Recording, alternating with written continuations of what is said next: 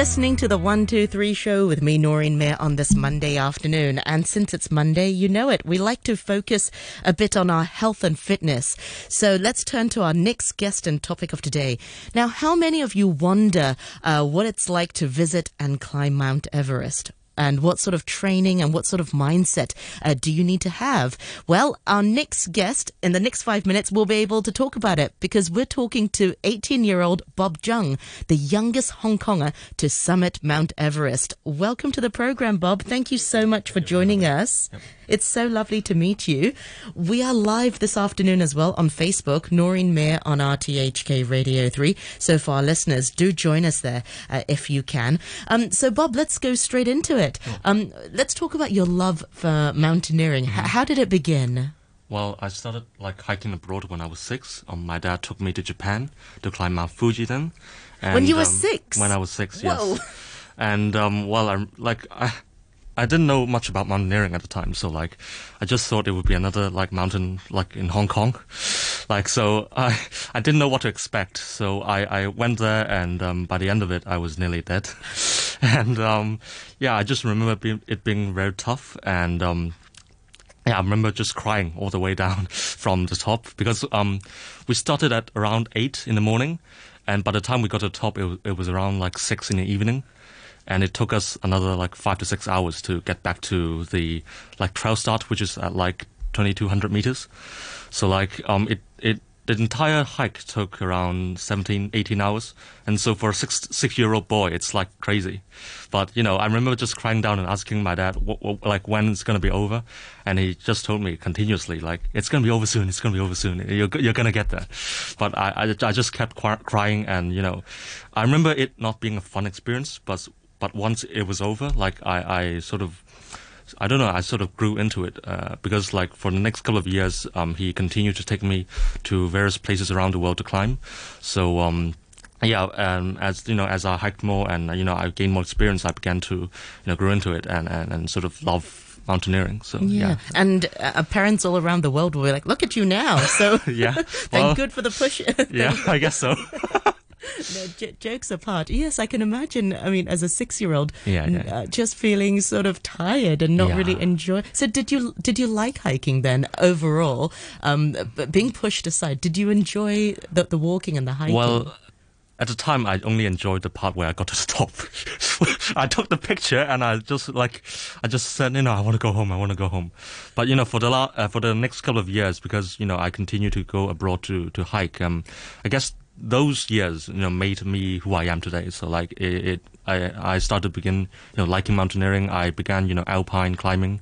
You know, I'm, I began going to Japan to sort of learn how to hike when in under like I know snowy conditions and you know blizzard conditions and you know those those are quite exciting. I think those experiences. So like uh, I think it, by like 2014, I was pretty into mountaineering. Yeah. yeah. How does hiking and mountaineering overseas compare to in Hong Kong? Well, the scale is much bigger. So, like in Hong Kong, maybe you, you, for, for, instance, you want to get to, the top of Tai Mo Shan, you may you may thinking about Tai Mo Shan. Yeah, it may take you around like two, two, two hours, two and a half. But uh, for like Mount Fuji, it took us you know 16 hours for, for the first time I, I've been there. So um, yeah, I remember that, like I walked like two hours from the fifth station to the sixth station, but it still looked the same. You know, the summit is still so far away. I can't imagine you know how long it would take to you know walk, walk to the top. But we got there in the end. But you know, again, I was I was quite dead. By the time I got to the top. What sorts of skills and mindset do, do you need? I, I say mindset mm. because I hear a lot of the times a lot of it comes from the of course skills and, and physical yeah, sure, strength yeah. is is yeah, paramount you have to have that but in terms of mindset what makes a good mountaineer well um i guess you really need to love it. Like your passion for it is is quite important because it, without passion you're not you know you're not into it and you're not really you know you don't have really have that n- never give up that that sense of like uh, belief I guess. But like yeah yeah you really need to love it in order to enjoy it because quite frankly, you're just walking for eight hours to a camp, and, and the next day you're, you're doing the same thing again. So if you don't like it, it's going to be like pain for the entire trip. And I guess it's the same for Mount Everest. Like uh, I remember, you know, for this mountain specifically, we climbed three six thousand meter peak before climbing Mount Everest. So like when when you're climbing so so many mountains in such a short period of time, you really need to love it in order to enjoy the whole process, or else you know, it's just it's gonna be like hell for, for those times. You know, you're, you're not gonna enjoy it at all. Yeah. Absolutely. What are you thinking about? I mean, let's go straight in, Yeah, into yeah. Mount Everest. Yeah. What are you thinking about when you are walking along or climbing even? Well, I'd like to daydream a lot, I guess. So, like, I, I don't really think of stuff related to mountaineering when I'm actually climbing. I, th- I you know, I usually think of random things. Like, I, don't know, I, I like Marvel a lot, so I think of like Iron Man, you know, Captain America, whatever. it's not really relevant. character. yeah, it's not really relevant, but like I like to picture myself as like a superhero, like going up. You know that that sort of gives me the motivation to to continue on, I guess. But um, yeah, uh, mountaineering is a bit of a, I guess, uh, lonely experience sometimes because sometimes it requires uh, quite a bit of teamwork, but most of the time, like 80% of the time, you're on your own. So you're basically uh, talking to yourself all the time, you know, sort of motivating yourself and, and just telling yourself to, to keep moving forward. Yeah, because sort of it's not your average hike. I say time motion. It's not your average hike on Yeah. Dragon's Back where you're chatting along with, with Yeah, someone. exactly, It- yeah. You're really conserving your energy and focusing on that goal.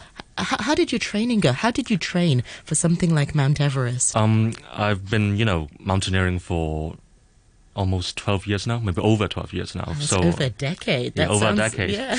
and um, so ev- ev- for every peak, I usually, you know, I, I tend not to stop training, but uh, rather, you know, for every peak, I just intensify the training. So for for this Mount Everest, um, I remember um, coming up with the uh, with the idea around two years ago.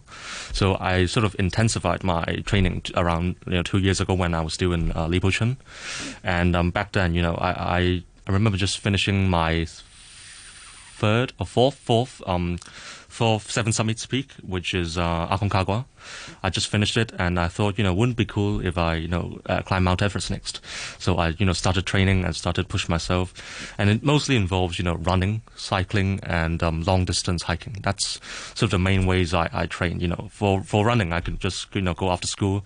So after lessons, I'll just run to the top of. Um, there's a country park in just below Ma On Shan, so I'll just run up there. It's around 10 kilometers total. And um, for like Saturday and Sundays, I'll just, you know, uh, ride, like cycle somewhere far away and just, you know, it, it's uh, it's quite important to build up your endurance so that, you know, in, in even in such a high altitude, you, you, you constantly, you know, your body can adapt to that environment and you can just sort of recover in time. Oh wow! It's Yeah. amazing how the body can sort of adapt. Yeah, yeah, yeah. And how uh, long in, uh, in advance did you have to get to uh, Nepal then, in Uh, order to start uh, Mount Everest? Can you say that again? Uh, how long in advance did you have to go uh, to Nepal? Did you go there already to start uh, climbing, or did you have to sort of acclimatize? Uh, well, we got there like a month early than what most climbers usually, you know, most climbers usually uh, head to Nepal uh, Yeah. in, I think, April. yeah, April and because I saw you went there in March. yeah, yeah, yeah, Yeah. So they usually trek to Everest Base Camp and do a couple of rotations. Rotations meaning you're gonna go from base camp to um, Camp Three to do a hike acc- acclimatization before coming back down several times. So um, we didn't do that. We accept. Uh, we actually, you know, we actually climbed three six thousand meter peak before that. So those three times, you know, climbing up and down, you know, those uh, became our way of acclimatizing to the altitude. So you were training there already. Yeah, yeah, yeah. Wow. And finally, um, how did you prepare yourself uh, to summit Mount Everest then? Uh, I, I don't really know, but because, like I remember just telling myself like I'm not gonna die, I'm not gonna die because It's uh, so scary. Actually, it's yes, it's quite you know, scary. Yeah, Yeah, it is actually really scary. You know, we we say that now with, with a bit of a giggle and with a nervous smile, but Mm-hmm. I can't imagine what it was like uh, for you to actually have to do it, the real thing, because there's one thing training, but to actually go for it. yeah. We were spending around a month in base camp, you know, pep, pep prepping and you know preparing for our uh, actual climb towards the top of Mount Everest.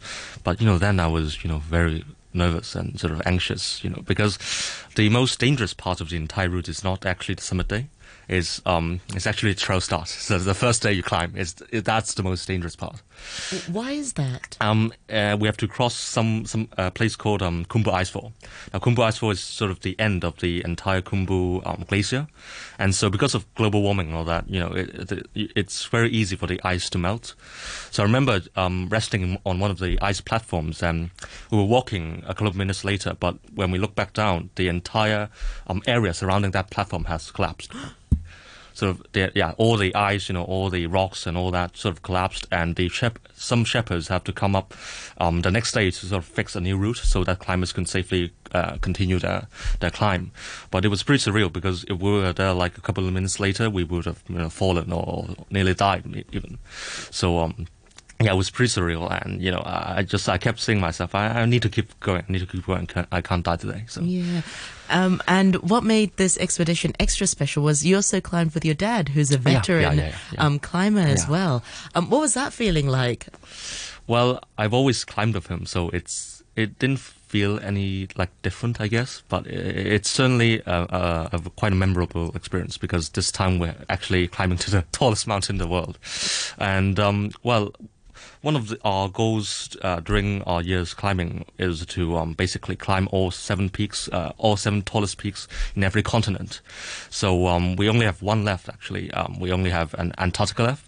So hopefully, uh, in a few years, maybe two or three, three years, we'll be, you know, we'll finish this uh, challenge, I guess, and sort of, yeah, That's really remarkable. Yeah, yeah, yeah. yeah. He must be so proud of you. I hope so. Yeah. Oh, that is so. Just to be able to just do something that you both enjoy together and, and break Yeah, records, Yeah, yeah, frankly yeah. speaking. Um, once you were there, um, and and you completed, was there like a sense of relief? Uh, th- that you had summited Everest, or, or was there sort of like, oh well, what's next? Sort of, uh, wh- what's the mentality? there was certainly a relief that you know uh, it, it's, You didn't get hurt or anything. No, no, we didn't get hurt. We were, we were safe, and um, you know, it was an accumulation of like five, six years of like hard work put to one at that single moment. Like so, um, it's it's pretty surreal, and I got pretty emotional then. But um, I, I'm always I was always quite nervous of you know getting back down because you know getting up it, it's hard, but at least it's not as dangerous as coming back down. You know, as soon as you said that, it made me think of a Chinese phrase. You know, 上山容易落 Yeah, 山难 yes, exactly, yeah. So is that true? Like, Yeah, and because- for, for our yeah. non-Chinese speakers, uh, listeners, it actually literally, what, what does it literally translate to? it means to you know getting back down is actually a lot harder than going up and um, yeah it's true because 80% of the accidents happen on Everest usually happens during the descent so um, you know people are usually quite tired when they're coming back down and they're not that mindful of their surroundings so you know which made it it- which usually makes it you know a lot harder and you know more dangerous because you don't even realize you're doing something wrong. You know remember uh, my dad John telling me that he once saw a Japanese climber coming back down and forgot to sort of clip into the safety rope. And you know when when asked about it he didn't even know he he forgot to clip it because you know of the, The altitude, altitude, and yeah, yeah. altitude and the lack of oxygen and all that. So um it was pretty you know it's pretty scary and you know I, I was always thinking of you know the summit is not really the, the goal. The goal is getting to the top and back down safely in one piece. So once I got to the base camp, you know, once everything is completed and we're all safe, you know, happy, happy gathering, all that, you know, um, that that's the moment when I thought, you know, finally mission completed. I could sort of rest and take a break, and before you know going to another mountain or yeah. Exactly. Yeah, the, and and that's such a great way to, to do it because if you celebrated so early, Yeah, but then exactly. actually then was not in the correct mindset Yeah, uh, for, for the descent. Um, did the altitude make you feel ill, or, or how did your body adapt to the altitude? I was actually quite grateful that I didn't have any major altitude sickness. Like I did have some headache, minor headache during my first 6,000 meter peak. Um, we went to a peak called Mera Peak, which is the tallest trekking peak in Nepal, which is around like 6,500 meters. Like I remember having a little bit of headache and a bit of stomach ache during the final two days.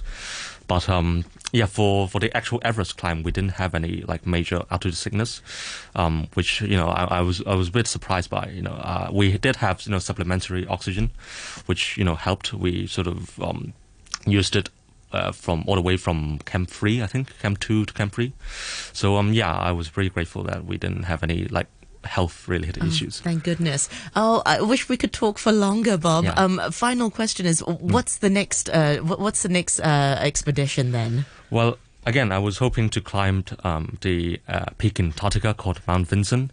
Um, in comparison, it's actually relatively simple and it's relatively safe compared to Everest and Denali and all the mountains I've climbed. But the main thing is it's quite expensive and uh, the trip length is quite long because you it Go takes around a week to- to, get just to get to Antarctica. So um, Down Argentina. yeah, then- exactly, exactly. yeah. So, um, yeah, I need to find some sponsors and hopefully, you know, prepare for this trip. But hopefully, in a couple of years I could complete it. But for the moment, because I'm now you know uh, going to study in in the UK, perhaps I could focus on more like solo expeditions in the UK. That Yeah. that that will also be quite exciting. Wow, Bob Jung, what a pleasure to meet you, and congratulations once again. Thank you. Thank Such you very a much. pleasure to have you. on the One Two Three show today, and that's um, uh, Bob Jung, the youngest Hong Konger to climb Mount Everest. Thank you so much. Thank you. Thank you. Thank you. very And a